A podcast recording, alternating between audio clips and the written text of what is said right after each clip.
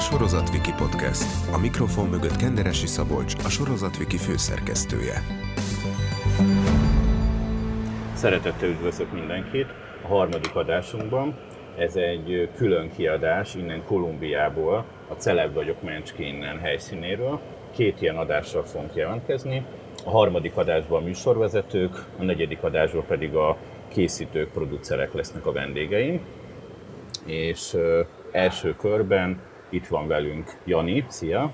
Szeretettel üdvözlök én is mindenkit, mind a magam, mind pedig a kedves barátom Sebestér Balázs nevében, de ezt is el fogja mondani. És itt van velünk Balázs is. Igen, itt vagyok, én vagyok. Sziasztok.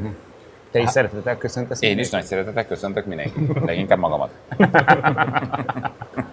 A esetleges hangok, amiket így hallanak a kedves olvasók, hallgatók, azok egyrészt egy patak forrás van Mhm. itt mögöttünk, amit láthatnak a tévéműsorban is többször. Illetve, hogy a figyelmeztetések ellenére itt áll csapvizet.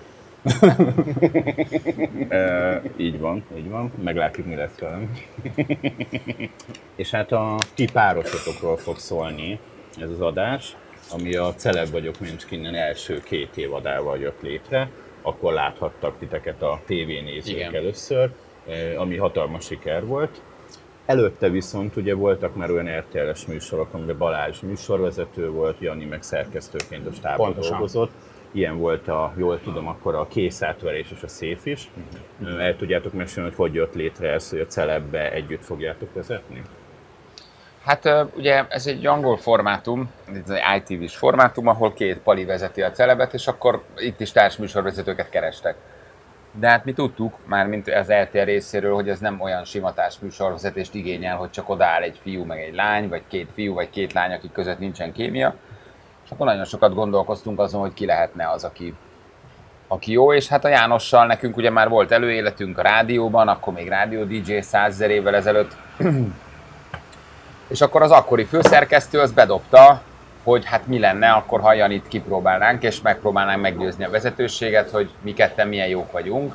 De hát ez egy bonyolult történet volt akkor, mert azért ez mégiscsak egy egymilliárdos produkció, brutál külföldi stábbal, ide azért mindenképpen két összeszokott embert kerestek, de azt mondta a vezetőség, hogy nézzük meg, hogy hogy működnénk együtt, és hát elküldtek minket Janival egy castingra, A tropikárium. a tropikáriumba, ahol beálltunk a dzsungel elé, hát ilyen fenyők elé, meg kajmánok elé, meg nem tudom, és toltunk pár komfot, mert mi nagyon hittünk abba, hogy mi ezt jól meg tudjuk csinálni. És akkor a vezetőség megnézte a kazettát, akkor még kazetta, és nekik is nagyon tetszett, és egyszer csak a Jani benne volt a produkcióban. Nyilván ismerték már, tudták, hogy jó, kreatív oldalról akkor már nagyon sok mindent csinált az RTL-en, bizonyított is, de azért valakit így képernyőre tenni, azt Az nem kellett szokott bátorság így, hozzá. Az kellett így bátorság. Igen, óriás kockázatot vállalt ezzel szerintem a, a, maga a stáb, és ez akkor a főszerkesztő is, de egyébként eh, a, A kreatív a osztály kreatív mindenki. osztály is mindenki. Tehát ez egy óriás kockázat volt. Tehát ugye valószínűleg egy ilyen félig meddig poén volt az, hogy, eh, hogy ugye eh, ez megtörtént, tehát hogy ez, ez pontosan így történt, hogy a, a,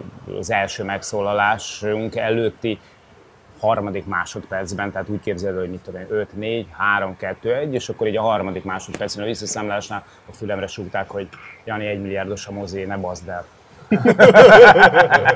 ez, ez, így történt szó szerint, tehát hogy, hogy ez mutatja, itt azért egy nagyon komoly felelősség volt azoknak a, a vállán, akik ezt a döntést meghozták, de ők bíztak abban, hittek abban, hogy, hogy azt a típusú kémiát, ami így a hétköznapokban megvan kettőnk közt, azt át lehet ültetni a képernyőre is, annál is inkább, mert, mert, mert én, elnézést, hogy picit magamról beszélek, hogy én azért nem vagyok egy klasszikus értelemben vett műsorvezető. Én tényleg inkább egy kreatív vagyok, egy gagman vagyok, de én majd, hogy nem ugyanazt viszem föl a, a képernyőre, ami, amilyen vagyok valójában civil életben, és nyilván bizonyos keretek közé szorítva, de én nem tudok hagyományos értelemben véve műsort vezetni, illetve nem túl jól.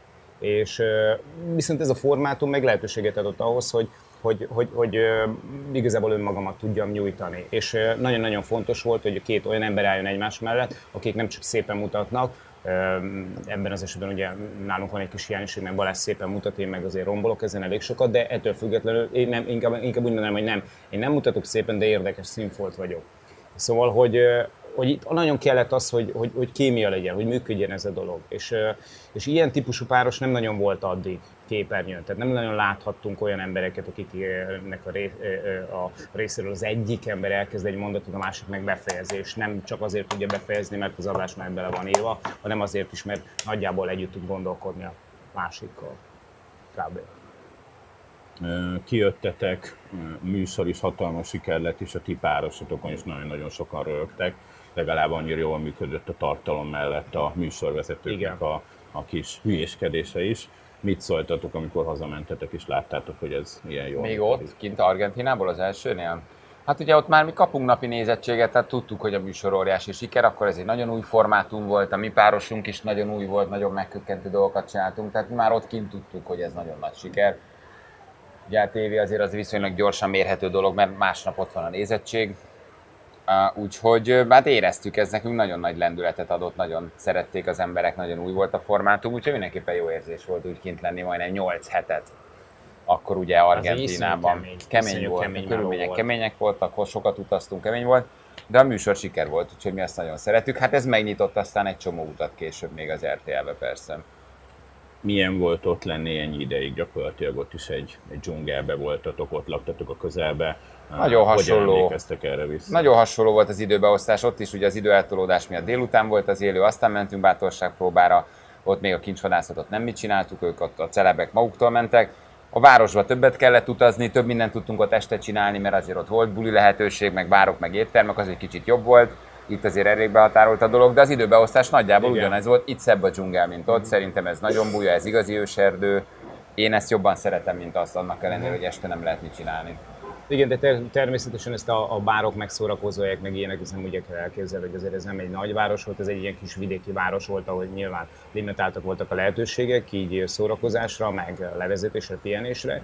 E, amire én visszaemlékszem ebből az egészből, de szerintem Balázs is megerősít, hogy iszonyú rossz volt a kommunikáció, ez még ennek a betárcsázós internetnek volt a korszaka, legalábbis Argentínában, és így konkrétan így, így ki volt osztva, hogy mikor kiülhet a gép elé, és telefonálgathat haza, meg, meg írogat utazgathat haza, meg csetelgethet az otthoniakkal, és brutálisan rossz volt tényleg a kommunikáció, és ezért, ezért egyszerűen megtanultál ott élni, meg kell, el, kell, el kellett tudnod ezeket, ezt a dolgot így fogadni, és így így, így, így meg kellett tanulnod ott élni, kicsit én argentinként. És így egy idő után tudod, az ember fölvesz egy olyan ritmust, eh, főleg, hogyha ennyi időn keresztül vagy egy idegen kultúrában, egy idegen országban, és ráadásul melózni vagy ott, hogy, hogy gyakorlatilag kialakítasz magadnak egy kis életformát. És ez az életforma, ez mindenkinek megvolt, nyilván hatalmas átfedésekkel, mégiscsak ugyanazt a szekeret toltuk mindannyian, de egy idő után így, így elkezdtünk így, így gyakorlatilag egyfajta ilyen önálló életet eh, kialakítani, és nekem például nagyon furcsa volt, én mondjuk ilyen hosszú időt soha nem töltöttem el távol a szeretteimtől, meg távol az otthonomtól, és nagyon fura érzés volt visszajönni 6 hét után, illetve hát 7 hét után pontosabban, mert minden együtt az 7 hét volt. Leszálltam a repülőgépről, és olyan volt, mintha ha, ha egy másik világba érkeztem volna, miközben, miközben, miközben hazajöttem. Annyi volt talán csak a különbség mondjuk egy, egy, egy tudom én, egy, egy, egy, hogy hívják, egy, egy dubajozó félmodellhez képest, hogy mondjuk én nem akcentussal beszéltem a magyar, amikor leszálltam Ferihegyen, hanem még nem felejtettem el az anyanyelvemet. De egy egészen elképesztő élmény volt az is, mert, mert azért Argentina teljesen igazam a Balázsnak egyébként, meg mert te is láttad a saját szemeddel, és ez nyilván benne lesz a podcastben is, hogy ez egy igazi e, dzsungel, ez egy igazi esőerdő. Három métert lemész az útról, és már eltévedtél gyakorlatilag. Tehát a lényeg az, hogy, hogy Argentina az sok tekintetben nekem egy csoda Balázs azért nagyon sok helyen volt már a világban, látott ez, már ezt-azt, nekem, nekem egy egészen megdöbbentő élmény volt. Tehát az, amikor mit tudom én, kilépsz, kilépsz a szállásodra, és mondjuk szó szerint belebotlasz egy madárkókba, egy koralkígyóba, kolibrikbe, egészen fantasztikus színekben pompázó rovarokba, lepkékbe, stb. És ez minden, minden napjaink a része volt. Tehát gyakorlatilag minden, minden, minden órában történt valami olyan dolog, ami nyilván nem jellemző mondjuk Perszent Lőrincre, vagy mit tudom én érted, Béketérre, tudod mi. Tehát, hogy így, így a határútra, Kispeste. Úgyhogy ez csodálatos élmény volt, én nagyon-nagyon szerettem. A Cel vagyok Mencskénen első két évre után ö, indult a ti közös rádió műsorotok. Ugye ez először még a Danubius rádión volt a reggeli pirítós, ami egy rövid életű, ö, ugye kétszer cenget elejétől október végéig futott, viszont elég hamar egyre népszerűbb lett. Hogy alakult ez, hogy akkor ti ezt fogjátok csinálni, illetve hogy Rákóczi Feri csatlakozott a ti párosatokhoz? Hát akkor mi már rádióztunk Janival együtt, még egy ilyen budapesti rádión, a Rádió DJ-n, és akkor megkeresett bennünket a Danubius Rádió, nekem a második pályafutási köröm volt már náluk, mert én egyszer három hónap után eljöttem, hogy szeretnének az akkori bumerágnak, meg a bocskoréknak felállítani valami konkurenciát. És akkor az volt a deal a rádióval, hogy ott nagyon gyorsan cserélődött a reggeli stáb, ilyen három-négy havonta új stáb volt.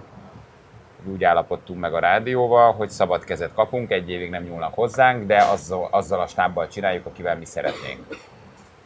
És akkor a Danubius azt mondta, hogy ez rendben van, ebbe belemennek, legyen így, nem fognak bennünket kirúgni, bármilyen a hallgatottság, megadják azt az időt, amire szükségünk van, viszont akkor a Feri vegyük be harmadiknak az ő oldalukról. És akkor mi ezt egy vállalható kompromisszumnak tartottuk, nem tudtunk sokat a Feriről, egy kellemes hangú hétvégi műsorvezető volt ő, akkor éppen valami kívánságműsort csinált, és a deal az volt, hogy egy évig nem szólnak bele semmiben. Várnak a hallgatottsággal, bármi történik, kapunk egy évet. Egy rádióműsor nem tud egy éven belül rövid idő alatt felfejlődni, ahhoz hosszabb kifutás kell. És egy év után, amikor megszűnt a Danubius, akkor ott voltunk, hogy fejfej mellett volt a hallgatottság a bumeráng és az akkori pirítós között. Ugye mi mondjuk el a hallgatóknak, hogy előtte a bumeráng a legnézett. Hát előtte a bumeráng az, az igen, igen. Más, minden más, más évekig el. A rádió műsor más volt. Igen, volt, igen. igen. És én mondtam, hogy én szeretném hozni a Janit, szeretnék hozni szerkesztőket, szeretnék hozni egy saját stábot, de, de a deal az, hogy, hogy, hogy nincs beleszólás. Természetesen a kereteket tartjuk, amit kérnek, de, de szinte azt sem, amit akarunk. És akkor a Danubius egészen rugalmasan ebbe belementünk, akkor már nagyon szerettek volna egy időképes reggeli műsort felállítani. És hát az idő minket igazolt egy év után, mikor ugye megszűnt a slágerádió, megszűnt a Danubius, volt ez a nagy balhé, akkor mi már fejfel mellett voltunk hallgatottságban. Tehát ez egy kőkemény egyéves melónk volt, mire ezt megcsináltuk, hogy fejfej mellett legyünk és akkor onnantól kezdve mi már így ebbe így beleragadtunk, olyan sikere lett a reggelnek, meg a reggeli műsornak, hogy tulajdonképpen így össze fortunk hárman. De nekünk a Janival akkor már volt közös rádiós előéletünk.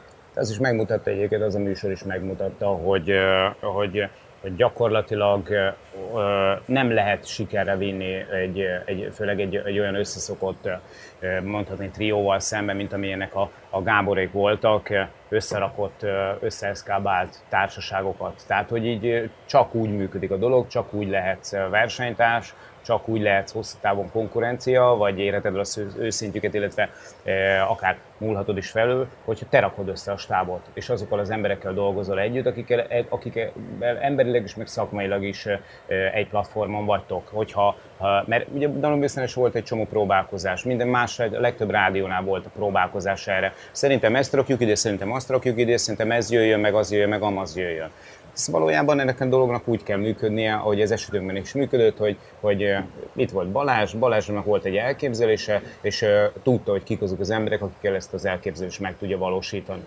És, és a Danubius viszont nagyon jól döntött akkor, mert azt mondta, hogy jó, rendben van, mi már egy párszor megégettük magunkat ezzel, hogy, hogy mi raktunk össze stábokat, most akkor csináljátok ti. És csak így működik. Tehát, hogy nem lehet, tehát nem lehet, nem lehet. Ez, ez, ez, ez, ez olyan puzzle, amit csak úgy lehet, meg úgy érdemes összerakni, hogy, hogy ismersz belőle minden elemet.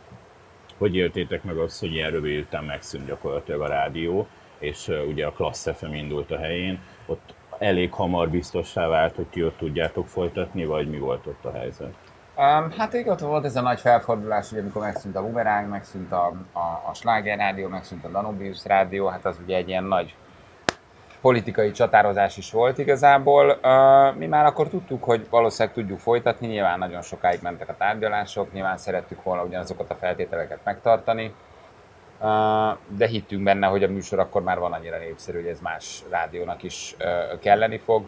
Ugyanúgy szabad kezet kértünk, ugyanúgy nem hagytunk semmibe beleszólást, a klassz meg azt mondta, hogy rendben van, csináljuk. A Neo egy kicsit később indult, illetve a Gáborék még ott sok mindenre vártak, hogy a technikai legyen meg a stúdió, mi viszont azt gondoltuk, hogy minél gyorsabban próbáljunk valahogy átülni és, és, és csinálni tovább, ezért egy kicsit más utat is választottunk a, a, a végébe vagy a kommunikációba. Átültünk, és akkor onnantól kezdve addig mentünk, amíg azt a rádiót is ki nem húzták alólunk. Igazából, hát bárhol megyünk, az a rádió megszűnik, úgyhogy ez kicsit így ijesztő hangzik, megszűnt a rádió DJ, átmentünk egy évre a Danubiushoz megszűnt, átmentünk a klasszhoz, lehúztunk 7 évet, megszűnt, most egy rádió egyen vagyunk. De, Mhm. de akkor már tudtuk, hogy menni fog, meg akkor már nagyon nagy tábora volt a műsornak. Igen, akkor már nem volt gyakorlatilag kérdés, vittük magunkkal a hallgatókat, Igen. ugyanúgy, ahogy ezt később a klassztól a rádió egy Akkor addigra a Ferit annyira megszoktátok, hogy azt mondtátok, Nem, nem, őt még most sem szoktuk meg. Hát nem, a Ferit nem nem, nem lehet. Nem, addigra már egy csapat lettünk, addigra már elképzelhetetlen lett volna, hogy bárki kiválik ebből. Szóval, hogy ez valahogy így teljes ez a hármas, mindenki nagyon más karakter, mindenki nagyon más. Minél több energiát, időt teszel bele, de mert, mert ugye ez nem csak szakmai rész, hanem ez emberi is. Tehát, hogy ez, amikor kialakítasz egy kapcsolatot a másikkal, akkor idő után már, már az ember azt érzed, hogy, hogy egyszerűen nincs, sok, nincs elég energiád, nincs elég időd ahhoz, hogy újabb és újabb kapcsolatokat kezdjél el a nulláról építeni. Ez egy nagyon lassú, nagyon, nagyon komoly folyamat így, így emberileg is, meg, meg, meg, meg lehet talán nem túlzás, azt mondod, hogy ilyen pszichológiailag is. Tehát, hogy ez egy ilyen, össze kell csiszolódni, össze kell érni, ez, ez egy nagyon-nagyon kemény folyamat. Nyilván csomó konfliktussal, nyilván egy csomó olyan szituációval, amit meg kell oldani ahhoz, hogy ez a dolog ez hosszú távon is működjön. Szóval, hogy, hogy nem szívesen kezd már az ember így új emberekkel egy idő után. Mert, mert hogy a másiknak is vannak, vannak esetleg hibái, vannak rigójája, vannak olyan problémák, amiket, ö, amik időre így felmerülnek, vagy ilyesmi, de ezeken így át lehet lendülni, tudod, ezeket így megszoktad, tolerálod, tudod, hogy hogy kell kezelni, stb. De, de mi már azért nem ahhoz a korosztályhoz tartozunk, hogy, hogy, hogy olyan nagyon szívesen vennénk be így már újakat, mert, mert, mert így tök jó összecsiszolódott ez az egész társaság. Jól működik, jól működik, és ha megrázzuk magunkat, akkor mindig, mindig, mindig tudunk nagyon jók lenni. Egyébként visszatérve a kérdésnek az első felére, tényleg csak egy fél mondat elég, én nagyon örültem neki, hogy átmentünk a klasszhoz. Én nem éreztem jól magam a, a Danubiusnál, mindenféle problémáim voltak ott e, emberekkel is, és e, maga a helyzet sem volt szerintem, kicsit beleültünk valamibe, azt éreztem, hogy, e, hogy nem tiszta lappal indulunk, hanem, hanem nem, nem, nem, a klassznál meg az volt, hogy gyakorlatilag velünk indult a rádió. Teljesen más dolog az, amikor, amikor, amikor együtt kezdesz, egy egész rádió, egy egész stáb, egy egész, gyakorlatilag együtt építetek fel valamit. A Danubiusnak egy óriási ilyen puttonya volt már így múltban, mindenféle műsorvezetőkkel, kisebb, nagy, nem, hatalmas sikerekkel, és akkor így mondom, meg, meg, meg, meg, meg, meg kisebb sikerekkel, meg kudarcok, stb. Tehát, hogy ez már olyan volt. De a klassz, a klassz, a klassz az, az azt mondom, hogy az, az, az jó volt. Én annak nagyon örültem amikor az első celeb vagyok Mencskénen csináltatok, akkor terjedt ki így a válság gyakorlatilag, és a következő évben nem is csinált az RTL celeb vagyok Ja. Mencskénen. Viszont a Kalandra Fal című műsorra jelentkezett, amit szintén ti vezettetek, és hát milyen nagy siker volt, voltak 40% körüli adások is. Hogyan emlékeztek erre a műsorra? Hát ez egy teljes blödség volt, ezt így a celeb hullámot meglovagolva megcsináltuk, elvállaltuk, aztán egy japán formátum, viszonylag hamar ki is égett, ugye ebből azt hiszem egy 20-at csináltunk, egy hónapig ment, vagy három hétig, ez egyébként Igen, Japánban egy heti formátum, volt, ugye igen. napi volt, nyilván egy ekkora költségvetési műsort más hogy éri meg napiba csinálni, meg máshogy ö, hetibe, szóval, hogy ez teljesen érthető volt az RTL részéről, az egy blödség volt, mi nagyon szerettük, ott is marhultunk, hűltünk, de azt tudtuk, hogy abban a formátumban nincs nagyon több. El is fáradt a vége felé. Um, um, ez egy teljes, teljes őrület. Egyébként az a japán piac nagyon érdekes, nagyon jó tévéműsoraik vannak, nagyon más a gondolkodás, de szerettük csinálni. De ez viszonylag rövid, rövid stát, stádiumban elhalálozott, egy három hét, egy hónap. Nincs is benne nagyon több. Nincs Szerették, benne. megszokták, jött a fal, ugráltak, nagyot röhögtünk, aztán ez így le is csengett. Ez inkább csak egy ilyen hűlés Nagyon volt. egy kísérlet szerintem az RTL részéről is. Az emberek leültek, megnézték, röhögtek egyet, jól érezték magukat, aztán jó kedven feküdtek le aludni. Igazából jó mondjuk, de mondjuk aki szórakoztatással foglalkozik, az ennél többre mire vágyik. Most őszintén. Tehát, hogy nem a világ megváltásról szólnak ezek a műsorok, hanem arról egy kicsit az embereket lehozzák a szürkeségről. Sajnáltátok, hogy abban nincsen celeb újra? Nagyon.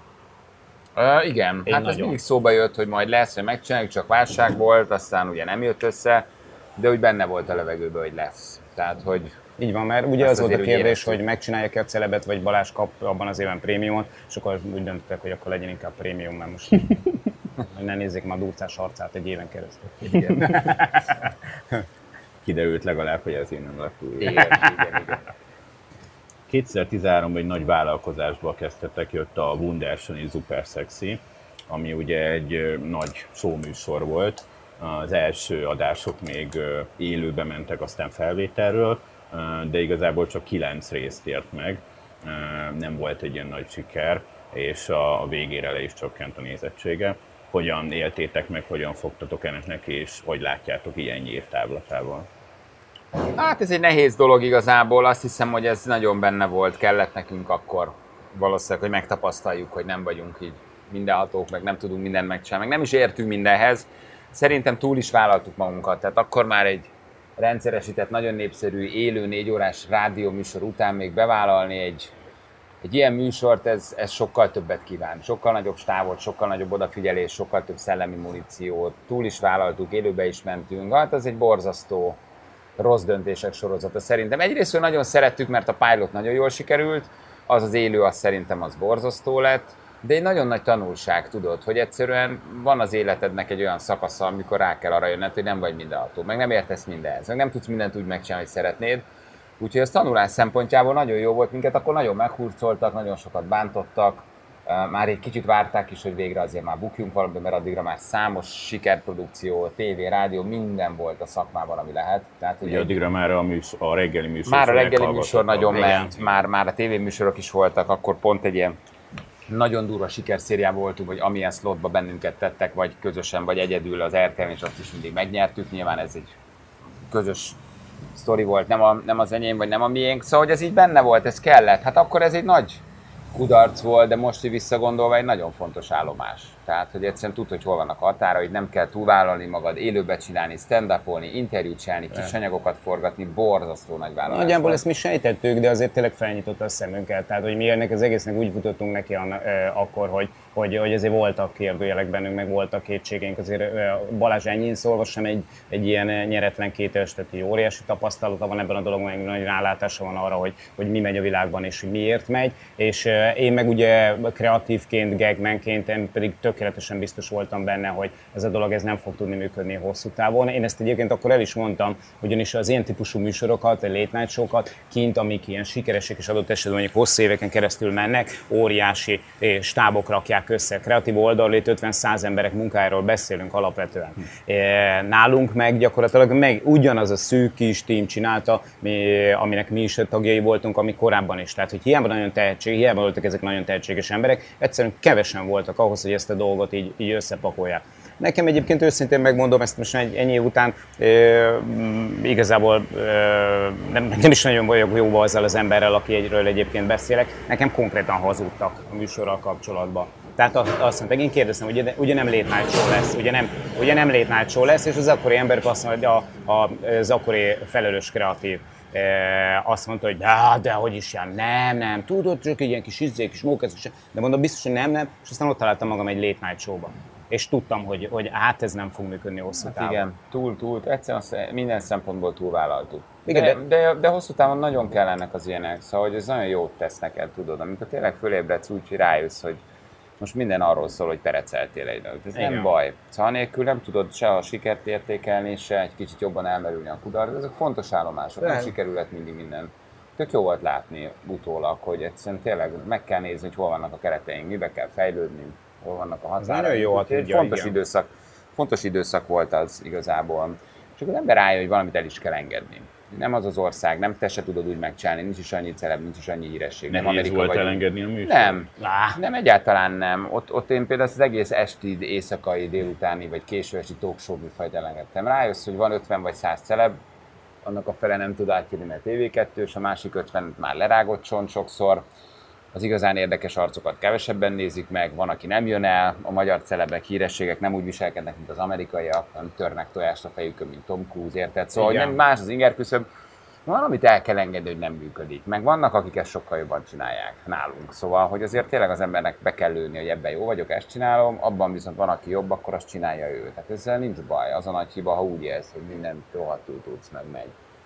Úgyhogy nem volt ezzel baj, szerintem kellett ez is hozzátartozik az ember pályafutásához. Meg amikor egyébként ennek a műsornak az esetében kudarcról beszélnek, beszélünk, azért uh, arról mindig megfeledkeznek, hogy valójában ez a műsor ez hozta a nézettséget. Tehát gyakorlatilag akkor a konkurenciát ugyanúgy megverte ez a műsor, csak olyan jó volt úgy, úgy, úgy egy kicsit kipufognia mindenkinek a velünk kapcsolatos érzéseit a műsor kapcsán. Nem volt egyáltalán nem volt sikertelen műsor, mert a nézettség valahol igazolta, és pontosan annyi készült belőle, amennyire szerződtünk. Tehát nem Igen, lett előbb 9 vagy 10 befejezve. epizód volt. Így van. Tehát Kilenc, pontosan igen. annyit készítettünk belőle, amennyit, amennyit szerződés szerint készíteni kellett. De tökéletesen igaza van Balázsnak ebben, hogy, hogy, hogy ennek így kellett lennie, és ez egy nagyon jókor jött idézőjeles pofon volt, mert, mert tényleg kiderült, hogy hát basszus, mindenhez mi se, mi se értünk, és hogyha ha bele is tesszük a magunk részéről azt, amit, amit tudunk, hogyha nincsen meg hozzá a megfelelő kreatív hátország, úgy nem működik semmi az is csak csapatmunka. Tehát ezek nem man show amikben mi vagyunk benne, vagy nem, nem a mi duónkról szólnak csak. Itt rengeteg ember dolgozik benne. A Celeb vagyokban is, a Kalandrafalban is, a, egy, de akár bármelyik műsort mondhatnám, egy széfet mondhatnék, érted? Vagy, vagy, vagy mit tudom én, Balázs ö, vizét, zászlós hajóját, a kicsi óriásokat, hogy Jó, nem, nem kell mindig jól járni. Tehát, hogy ez mind csapat, csapat, csapat meló. Ugye egy évvel rá 2014-ben visszatért a Celeb vagyok Menchkinnen a harmadik és a negyedik évadával, új helyszínen Dél-Afrikába. Mit szóltatok, hogy újra van Celeb, és milyen volt az új helyszín? Nagyon örültünk neki, de kicsit azt is túlvállaltuk valójában. Akkor bevállaltuk azt, hogy rádiózunk reggel és tévézünk este. Hát ez Ugye kintről csinálták. Igen. kintről csináltunk Pusztító 6 volt. hétig, a szállodai szobából csináltunk Pusztító 6 volt. hétig élőt.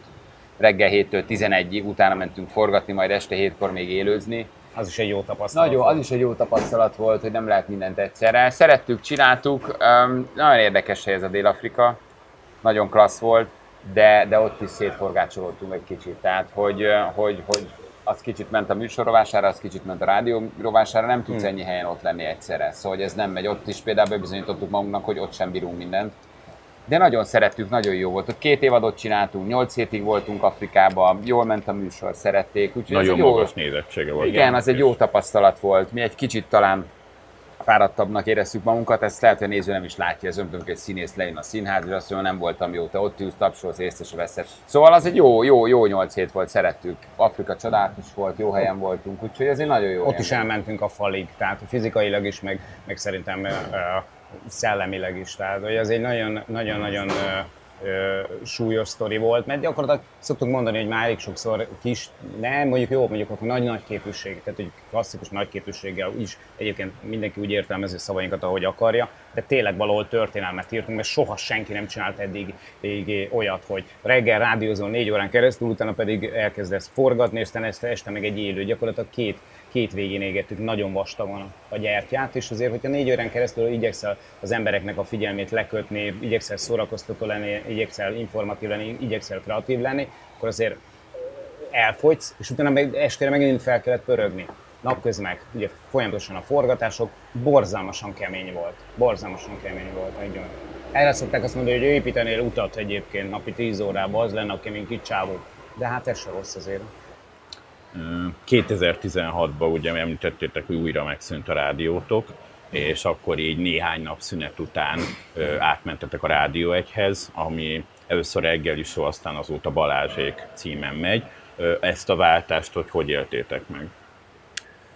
Hát ez egy nagyon csúnya vége lett ott a klassznál, amit ott próbáltak velünk csinálni, meg belezsarolni a szerződésbe, meg átírni minket. Ugye ott bejelentették, ugye, hogy ti abba adjátok a rádiót egy közleménybe, úgyhogy ti nem is tudtatok róla. Igen, ott egy nagyon csúnya, csúnya, csúnya vége lett. Jött egy Stróman, aki aztán ott megpróbált mindenki nevében nyilatkozni, meg eltakarítani bennünket, meg bezsarolni, meg ott tartani, de hát ezt elfelejtett, hogy a mi szerződésünk az analóg FM frekvenciára szól, ha ez megszűnik, akkor mi szabadok vagyunk, hát ezt ő nem így értelmezte. És ugye ott volt egy üzleti cél, hogy ők szeretnének online rádiót indítani. Mi akkor azt tudtuk, hogy az halára van még akkor ítélve, de ő valahogy megpróbált bele, beletartani bennünket a szerződésbe, mi abból ki tudtunk mászni, és akkor hát átmentünk a Rádió egyhez, akkor jött egy megkeresés, hogy úgy, hogy van az egész csapatot átveszi, egy piaci alapokon működő, nagyon professzionális tím szeretné, ha folytatnánk. Meghánytuk, vetettük a dolgot, és azt mondtuk, hogy oké, hogy kisebb a frekvencia, de tök nagy kihívás újra valamit felépíteni, hálózatba kapcsolódni, ország, városokat visszanyerni, építkezni szinte a nulláról. Ez egy nagyon érdekes dolog volt, hogy a leghallgatottabb FM frekvenciáról átmész egy kis rádióhoz, de tudod az üzleti tervet, hogy két év múlva el tudsz oda jutni akár, mint a klassz. Szóval ez egy ilyen nagy kihívás volt. Ez érdekes, mikor egy ilyen Forma 1-es pilóta egy világbajnok egy átül egy kis istálóba, de tudja, hogy ez a kis istáló ez képes arra, hogy szakmailag megcsinálja, mert olyan muníció van benne. Meg az Andy is nagyon sokat dumáltunk, ő is nagyon meggyőző volt az üzleti képével, meg egyáltalán amit szeretne, meg ami a fejébe volt, úgyhogy szívesen vágtunk bele, és azóta se bántuk meg egy nagyon professzionális rádió, iszonyatos tudással és szakmai háttérrel. Hát és, és Talán nem is dolgoztunk még ilyen jó helyen, ez nagyon-nagyon komoly a szakmai háttér, ami benne van programigazgatás szempontjából, döntések szempontjából, hihetetlen profik, úgyhogy megint csak néztünk, megint megszűnünk egy rádiót, tovább megyünk, megint kellünk, még akarjuk-e csinálni, megbeszéltük, tovább mentünk. Tehát valahogy így mindig jött valamilyen utolsó utáni segítség, hogy akkor így átveszik a műsort. Fel voltunk arra készülve, hogy most abba hagyjuk, nem lesz tovább, és akkor megkeresett az Andy bennünket, hogy ő szeretné ezt az egész csapatot átvenni. Neki tetszik, amit csinálunk, szabad kezet kapunk, nyomjuk, és akkor úgy döntöttünk, hogy jó, akkor folytassuk. Addigra mi már minden rádió voltunk, Fideszes, Fidesz elleni, Simicska rádió, van. éppen már annyi mindenre megadottak bennünket, hogy mi már ezzel is foglalkoztunk. Azt elmondtuk, hogy mi mit szeretnénk, hát milyen feltételeink vannak. Főleg, hogy az Andy részéről semmiféle nyomás nem volt. Nem, Andy nagyon korrekt volt. Rettenetesen korrekt volt az ember, tehát hogy így mi, mi tehát, hogy én azt gondolom, hogy nem csak szakmailag, hanem, eh, hanem, hanem de emberileg is nagyon-nagyon pozitívan állt hozzánk. Tehát, hogy egy, egy szuper fazon volt, aki, akinek ugyanúgy megvoltak az emberi kvalitásai, mint az, hogy, hogy tudtuk, hogy a show businessből jött, jött, tudta, hogy mitől működik egy rádióműsor, egy amerikai gondolkodásmódú, amerikai típusú gondolkodású ember volt, és nagyon jó volt megtapasztalni azt, hogy amikor oda mentünk, gyakorlatilag ezt a fajta gondolkodásmódot képviselte mindenki. Tehát ott egy professzionális stáb volt. Tehát a klasszhoz képest ott a klassz az egy építkező gyakorlatilag a nullából, a semmiből felépülő rádió volt, ami egy idő után nagyon magasra jutott. Itt gyakorlatilag minden kész volt, amikor már mi oda mentünk, csak egy jól működő rádióműsor hiányzott, egy, egy masszív, lojális hallgatótáborral, amit mi aztán hoztunk. Tehát gyakorlatilag úgy mentünk oda, mit tudom én, egy, egy most nem tudom, hogy milyen nap volt, de hogy úgy kezdted a hetet, hogy már így kész volt az egész hogy, hogy oda mentél hétfőn, és így nem az volt, hogy akkor majd eljutunk A-ból B-be, vagy eljutunk valahonnan valahova. Nem. Átmentünk, és gyakorlatilag mint mintha hazamentünk volna. Szuper, egy tényleg szuper társaság volt, mindenki tudta a dolgát, mindenki a helyén volt, mindenhol a megfelelő ember volt, nagyon-nagyon szerettük. Szerintem mind a kettőnk nevén mondhatjuk, ott éreztük először, hogy, hogy, hogy, hogy igazán úgy minden rendben van körülöttünk, a rádiók tekintetében természetesen. 2017-ben visszatért a Celeb vagyok Mincskén az ötödik évaddal, viszont a rádió nem engedett el titeket, és Rami és Peti vezette. Így van, így van. Vadon Peti és, és Sebesnyei Ramona vezették akkor is. Egyrészt ezt így hogy éltétek meg, hogy, hogy nem engedett titeket el, nem tudtatok-e volna jobban küzdeni, vagy hogy volt, illetve néztétek-e az adásokat, mit szóltatok a két új műsorvezetőhöz? Hát mi nagyon drukkoltunk neki, mi profik vagyunk, mi nem csinálunk ebből lelki kérdést, hogy most akkor más viszi a műsorunkat. Tökélethető volt, hogy az RTL meg akarja csinálni, ez egy nagyon népszerű formátum, nagyon szerették volna, hogy mi menjünk, nekünk akkor egy olyan szerződésünk volt, ami ezt nem tette lehetővé. Ez egy nagyon nehéz helyzet volt, leginkább azt hiszem talán nekem, mert nyilván egyrésztről ott van az anyacsatornád, akit nem akarsz cserbe hagyni, másrésztről ott van egy tulajdonosi kör, aki az ellen érdekben képviselt, hiszen az egész Andy Vajna, akkor már a Dirk, az, a TV2-nél, meg a Rákosi, meg mindenki, nyilván minden követ megmozgattak, hogy ne tudjak elmenni. Én ott voltam két tudsz között, hogy most melyik ujjamba harapjak, de kötött egy szerződés. Nagyon normális volt az RTL, megértették. Nyilván nem volt nagyon más lehetőség, de azért ők ebben nagyon, nagyon szépen álltak ehhez, hogy értik, elfogadják, nagyon sajnálják, ők a műsort megcsinálják Úgyhogy hát vannak ilyen nehéz helyzetek, amikor az ember olyan helyen dolgozik, hogy egyszerre rádiózik, tévézik. Nyilván azóta már egy új szerződés ezt lehetővé teszi. Akkor az egy nagyon kiélezett helyzet volt a RTL levonuló menedzsmentje, az Andy féle kör és a Dirk féle kör és az RTL között, ami teljesen érthető. Én meg ott álltam középen ebben a harcban, hogy most mi a fenét csináljak. Nyilván megbeszélve a Péterrel, hogy ne haragudjon a csatorna, de most ezt nem tudjuk elvállalni, nem tudjuk megcsinálni. Úgy, de nagyon-nagyon hálás is vagyok ezért, hogy ez nem lett kenyértörés, tudod. Egyszerűen megértették, hogy ez most egy ilyen helyzet, nekem a rádió is azért legalább annyira fontos, a tévé is nagyon fontos, nem tudom ezt most egyedül megoldani. De én akkor tettem egy ígéretet a csatornának, hogy nyilván, ha még ez lesz ez a formátum, akkor, ahogy szokták mondani, jövünk egyel és megcsináljuk. Um, és, és, és, ez most itt van, és itt ülünk, és nagyon szívesen jöttünk. És hát mondom, a szerződés is kicsit már más, mint ami akkor volt nézni néztük, hát nyilván szegény Rami, szegény Peti, nekik nagyon nehéz lehetett Nagyon ez. kemény Szóval volt neki. Utánunk ezt megcsinálni, ez egy baromi nehéz helyzet. Szerintem nagyon tisztességesen helytáltak, kihozták abból, amit tudtak. Abszolút De szurkoltunk ez egy neki. nagyon más műsorvezetést igényel, meg, meg nagyon mellettünk, és valahogy a miénk volt ez a műsor. Tehát így oda menni, ezt bevállalni, hát ezt le a kalappal, hogy ők megcsinálták. Szerintem magukhoz képest egyébként nagyon ügyesen és korrekten, hát akkor ennyit tudtak ebből kihozni, de mentették, ami mentető, ügyesek voltak, úgyhogy hát vannak ilyen szakmailag nehéz döntések az ember életében, amiket azért így valahogy meg kell haladni. De mi tudtuk akkor, hogy mi még egyszer, egyszer csinálni fogjuk. Vagy Mi abban biztosak, benne. volt, biztosak voltunk, nagyon bízunk benne, hogy ha egyszer lesz, akkor még ki tudunk jönni együtt megcsinálni. Én pont azért ö, sajnáltam amúgy az egészet, hogy nem jött össze, mert úgy éreztem, hogy ugye a, az azt megelőző évad, ugye ez az, afrikai, az első ilyen afrikai műsorunk, az, az nem olyan volt, nem olyanra sikerült szerintem sem, amilyenre egyébként sikerülhetett volna. Ott nem tudtunk belerakni pont a párhuzamos rádiózás miatt szerintem elég kreatív potenciált, és így tökre vártam volna, hogy akkor megint megyünk, és akkor egy kicsit úgy, úgy, úgy helyre tesszük ezeket a dolgokat, nem is annyira nézők számára, mert ahogy te is mondtad, nagyon nagy siker volt ez a műsor is, inkább a, a, a magunk miatt, a saját magunkkal támasztott elvárások miatt. Hát aztán ez így nem jött össze, ezt én nagyon sajnáltam, mert a feleségemnek ígértem egy ilyen elefántlábból készült esernyőtartót, és ezt sajnos akkor abban az évben nem tudtam neki elvinni. És, de Ra- Rami meg a Peti nagyot küzdöttek, és ők nagyon-nagyon nehéz helyzetben voltak. Tehát ilyenkor mindig kapsz hideget, meleget a nézők részéről. Mindenki követel minket, nekik meg ugye ott van ez a helyzet, meg kell valahogy oldaniuk, és tényleg, ahogy Balázs mondta az előbb, nagyon-nagyon tisztességesen helytáltak, mi nagyon szurkoltunk nekik. Én SMS-ezgettem is velük, időnként írogattam rájuk, hogy... Álnéven kommentelve. Hogy így van, A Balázsék hogy, hogy, hogy, így van, hogy, hogy, hogy sajnos hát ez csak ilyen futottak, még kategóriás poén volt, de nem baj, azért tőletek ez se rossz, meg ilyenek így írogattam nekik. És hát figyelj, hozták, hozták szerintem, ami elvárható volt, de azért bíztunk benne, hogy még lesz rá lehetőségünk, hogy, hogy mi is azért megvillanjunk.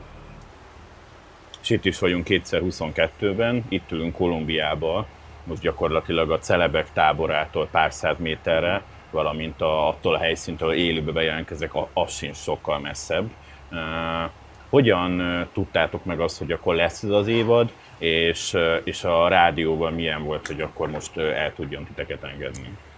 Hát nekem minden évben van a Péterrel egy ilyen ebédem, tulajdonképpen elő vázolja, hogy miben számít rám a csatorna, Kolosi megbeszéljük, Péterről beszélünk, így a van. RTL vezérigazgató Igen, igen, igen, igen, Mindig csomagoltatok Janinak is egy desszertet, amit másnap odadok neki. Igen, nagyon RTL egyébként, nagyon örülök neki. Nagyon, Mindig kérem, hogy hidegtál is legyen, tehát hogyha megkérdezik, hogy mit akar enni, akkor legyen hidegtál is, mert tudod, ezek már így felforralva, a, nem szeretjük nagyon az ételeket, a gyerek tudod elég finnyás, meg a gyomra is gyenge, úgyhogy ezek a dolgok, ezek mindig egy kicsit meghajtják, de... Igen. Szóval mi már, mi már tudtuk, talán, talán tavasszal, talán tavaly ősszel, nyilván a, a, a, a csatorna szerette volna tudni, hogy mi a mi álláspontunk, kivitelezhető ez a reggelben.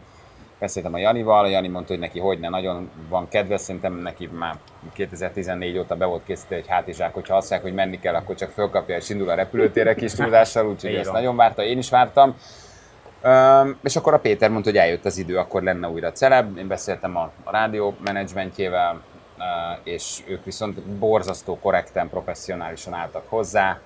Mondták, hogy természetesen segítenek ebben. Nagyon örültem, nagyon jól esett. Valahogy így akarták visszaadni azt a sok-sok évet, amit mi azért a rádiónak okoztunk. Teljesen zöggenőmentesen le tudtam tárgyalni velük, hogy mennyi időt nem leszünk, megteszünk mindent, felveszünk műsorokat, best of adunk, azért nem a világ végéről van szó, csak három hétről. Nem volt, nem volt kérdés, hogy megyünk, sem volt kérdés, hogy jövünk. Nyilván az embernek a magánéletét nem egyszerű megoldani, meg otthon megbeszélni, de, de azt hiszem, hogy ez nekünk még kellett, hogy ha utoljára, ha nem, sose lehet tudni, de még egyszer ezzel a műsorral mi visszatérjünk, és itt lehessünk együtt Janival a képernyőn. Így az embernek az így a lelkiismerete is egy kicsit jobban megnyugszik, hogy megígértünk valamit a csatornának, és azt mi tartjuk. Ugye Dél-Afrikában is voltam újságíróként az előző évadon, az is egy ilyen gyönyörű helyszín volt, de az jobban hasonlított egy erdőhöz. Ez gyakorlatilag tényleg egy esőerdő, egészen elképesztő környezet, az idő is olyan. Mit szóltatok ehhez a helyszínhez? Hát ez lenyűgöző. Tehát valójában azt hiszem, hogy az összes évad közül most vagyunk a leginkább erdő és dzsungel közelben. Szép volt Argentina, szép volt Dél-Afrika, azért a Krüger Nemzeti Parkba fogadtuk a celebeket, mögöttük elefántok voltak, tényleg meggyőd, megdöbbentő volt. De ez valójában nagyon dzsungel. Tehát, hogy ez egy olyan ökoszisztéma, olyan állatok, olyan erdő, olyan, olyan hihetetlen szép részek, hogy ez felfoghatatlan, olyan sűrű energia, ami tényleg nagyon jó hatással van az ember. Esik, fúj, párás, meleg, izzadsz, egy csomó gyötrelemmel jár, de közben van az egészben valami annyira üdítő és valami annyira más, mint ami Európában van, hogy igazából minden megér, hogy az ember itt legyen. Balázs az utóbbi 20 évben nem gyalogolt ennyit, mint Így is például. Pedig Állandóan- próbálom magam kocsival van. mindenhez a legközelebbített. De hogy mert, mert megy gyakorlatilag bármi, bármikor, bárhova nézel, mész, lépsz, rengeteg csodát láthatsz, és ugye például Afrikához képest ugye ez az óriási különbség, hogy, hogy oké, okay, voltunk a Krügerbe, de a Krüger az egy körbe kerített nemzeti park. Az, az egy kicsit mesterséges történet. Nagyon odafigyelnek arra, az, az külön szabályozzák, benépesítik, ettetik, itatják az állatot. Az egész, az egész egy kicsit ilyen mű művi, bár persze csodálatos. Itt meg gyakorlatilag az útról lejössz, amikor lekanyarodsz az autóval, leteszed az autót, és mész tényleg 100 métert, és benne vagy egy olyan hihetetlen ökoszisztémában, hogy így, csak, csak így, így kapkodod a fejed mindenfelé. Egészen megdöbbentő ez a hely, tehát egy, egy csoda, egy csoda. Hát arról meg nem beszél, hogy a kolumbiaiak elképesztően jó fejek. Tehát, hogy annyira kedvesek, annyira aranyosak, így elmondok gyorsan egy ilyen kis tudod, tényleg csak egy, egy pici rövid történet az itteni embereknek a kedvességéről, meg, a, meg arról, hogy, hogy hogy állnak hozzánk európaiakhoz. Itt a sofőrrel valamelyik nap bementünk egy ilyen kis szupermarketbe, mert akármennyire is megdöbbentő, itt egy normális kávét nem tudsz inni. Iszonyú a kávéjuk, de nincsen kávé főzőjük, és eh, mindenki ezt az amerikánon nevű hosszú szart vissza, semmi ereje nincsen, egy normális presszó kávét nem tudsz venni, és én elmentem kávéfőzőt venni. Bementünk az üzletbe, nézelődtem, stb. stb. És közben a feleségemnek csináltam egy ilyen kis videót, és hallották, hogy, hogy én nem spanyolul beszélek, és megkérdezték a sofőrt, hogy ki vagyok, mi vagyok. És elmondta, hogy én műsorvezető vagyok, és hogy kávét szeretnék, mert hogy nem vagyok elégedett az itteni kávéval. Mire kiértem a pénztárhoz, a, a szupermarketnek a tulajdonosa főzött nekem egy kávét, Komolyan. és ott volt a tulaj, ott volt a felesége, a feleségén a kezében ott volt a kisgyerek, tudod, ott ült a kezébe, és akkor ilyen, tudod, ilyen, ilyen Google Translate spanyolsággal így elkezdtünk egymással beszélgetni, megkávéztünk, csá, csá, összepacsisztunk, és annyira kellemes élmény volt, annyira jó fejek, annyira korrektül állnak hozzák, annyira, annyira, annyira kedvünket keresik mindenben, de szerintem egyébként szakmai oldalról is. Tehát, hogy, hogy itt én azt gondolom, hogy a kolumbiai stábbal szemben semmiféle különösebb kritikája nem lehet, sőt, ámuldoznak meg eh, a, a munkabírásukat, a, a, a, szakértelmüket, a lelkesedésüket. Tehát itt nincsen olyan, hogy, hogy valamit kér bárki, mondjuk a magyar stáb részéről, és azt ők adott esetben, hogyha valamiért, valamilyen szempontból megoldható dolog, dolog, dolog nyilván nem. De iszonyat melót tesznek bele, és nagyon-nagyon nagyon lelkesek, nagyon precízek, és, és nagyon-nagyon odafigyelnek rá, hogy, hogy itt mindenki elégedett legyen. Nagyon szuper ország egyébként. És az volt jó, hogy amikor idejöttünk, akkor gyakorlatilag az összes olyan sztereotípia, amivel el, így elláttak minket Kolumbiával kapcsolatban, mert ugye Kolumbiáról mit tudsz? Jó, Kolumbia, jó, hú, Bogota, hú, Medellin, hú, hogy hívják, Cali Carter, hú, Escobar, hú, izé, na majd ott aztán majd leszednek, kiszednek az autóból, elveszik az órádat, meg a izé, hagyjám, semmilyen nincs. Semmilyen. Jó, nyilván este tíz után már nem megyünk be Doradálba, eh, mert azért nem feszegetjük a pofonládát, de ettől függetlenül csak kedvességgel találkoztunk, meg barátságos emberekkel. Arról meséltek még, hogy ö, ugye itt most nincsen rádióműsor, és ö, hogyan készültök fel az élőadásra, visszanézitek-e, vagy megnézitek-e előre, gondolkoztok a poénokon, vagy az teljes egészre spontán hogy működik ez? Hát reggel fölkelünk, ugye elmegyünk, leforgatunk egy kincsvadászatot, ami a másnapra szól, aztán bemegyünk a megtekintőbe, vagy mi az ilyen vágószoba, és ott megnézzük az anyagokat. Akkor készülnek el, tehát tulajdonképpen így élő előtt egy-két órával van kész. A napi anyagkészítés, vágás, ez egy brutál patika mérlegen kimér dolog, tehát nap, tegnap megtörténnek az anyagok, azt 12-16 óráig vágja egy vágó, összerakják, finiselik, fényelik, hangra küldik, elképesztő meló van vele. És akkor adás előtt mi egy-két órával, az élő adás előtt egy-két órával bemegyünk, megnézzük az anyagokat, látjuk, hogy aznap mi lesz az adásban. Ugye minden adásban az előző napi történéseket látjuk, és akkor van még egy másfél óránk felkészülni, gegeket kitalálni, röhögni, átdumálni a konfokat, jön az élő kettőkor, azt lenyomjuk fél négyig, ott mi ugyanúgy át, látjuk a bejátszókat, tehát ha még eszünkbe jut valamik, azt belerakjuk, konfolunk, szavazásra felhívunk, lezárjuk a műsort, és ahogy vége rohanunk bátorságpróbát forgatni, mert besötétedik hatkor, tehát olyan 4-től 6-ig két óránk van beérni a szedbe, fölportozni, megnézni a játékot, leforgatni, és, és, és 6 órakor sötét van. És ez megy 21 napon keresztül. Kincsvadászat, élőre felkészülés, élő bátorságpróbá, este vacsi alvás. 21 napon keresztül csinálod ezt minden nap tulajdonképpen. Baromi monoton, baromi egysíkú, de közben meg valahogy nagyon szórakoztató, nagyon élő, nagyon van benne azért valami így sok ezer kilométerről egy ekkora technikai stábbal több száz ember nek a munkáját megköszönve kiállni, lenyomni egy élőt, abban van azért valami nagyon felemelő, hogy az egész tím azért itt mit melózik, hogy hol lakik a stáb, hogy milyen, mennyi energiát tesznek ebbe, azért ez egy nagyon szép dolog, úgyhogy jó, jó egy ilyen produkciót csinálni. Nagy élmény. Igen. Köszönöm szépen. Nagyon szépen köszönöm, hogy itt leültetek velem erre a Nagyon külön kiadásra. viccelj. Ez volt a harmadik adásunk. Visszahallgatható egyrészt a sorozatvikim, másrészt pedig az összes nagy podcast felületem. Orbán Levente szerkesztő kollégám nevében is köszönöm a figyelmet. Sziasztok! Köszönjük szépen. Ciao. Sziasztok. Hello, hello. Szia, Jani. Szia, Bali. Lent találkozunk. Oké, okay, oké. Okay. Csinál 5 perc múlva.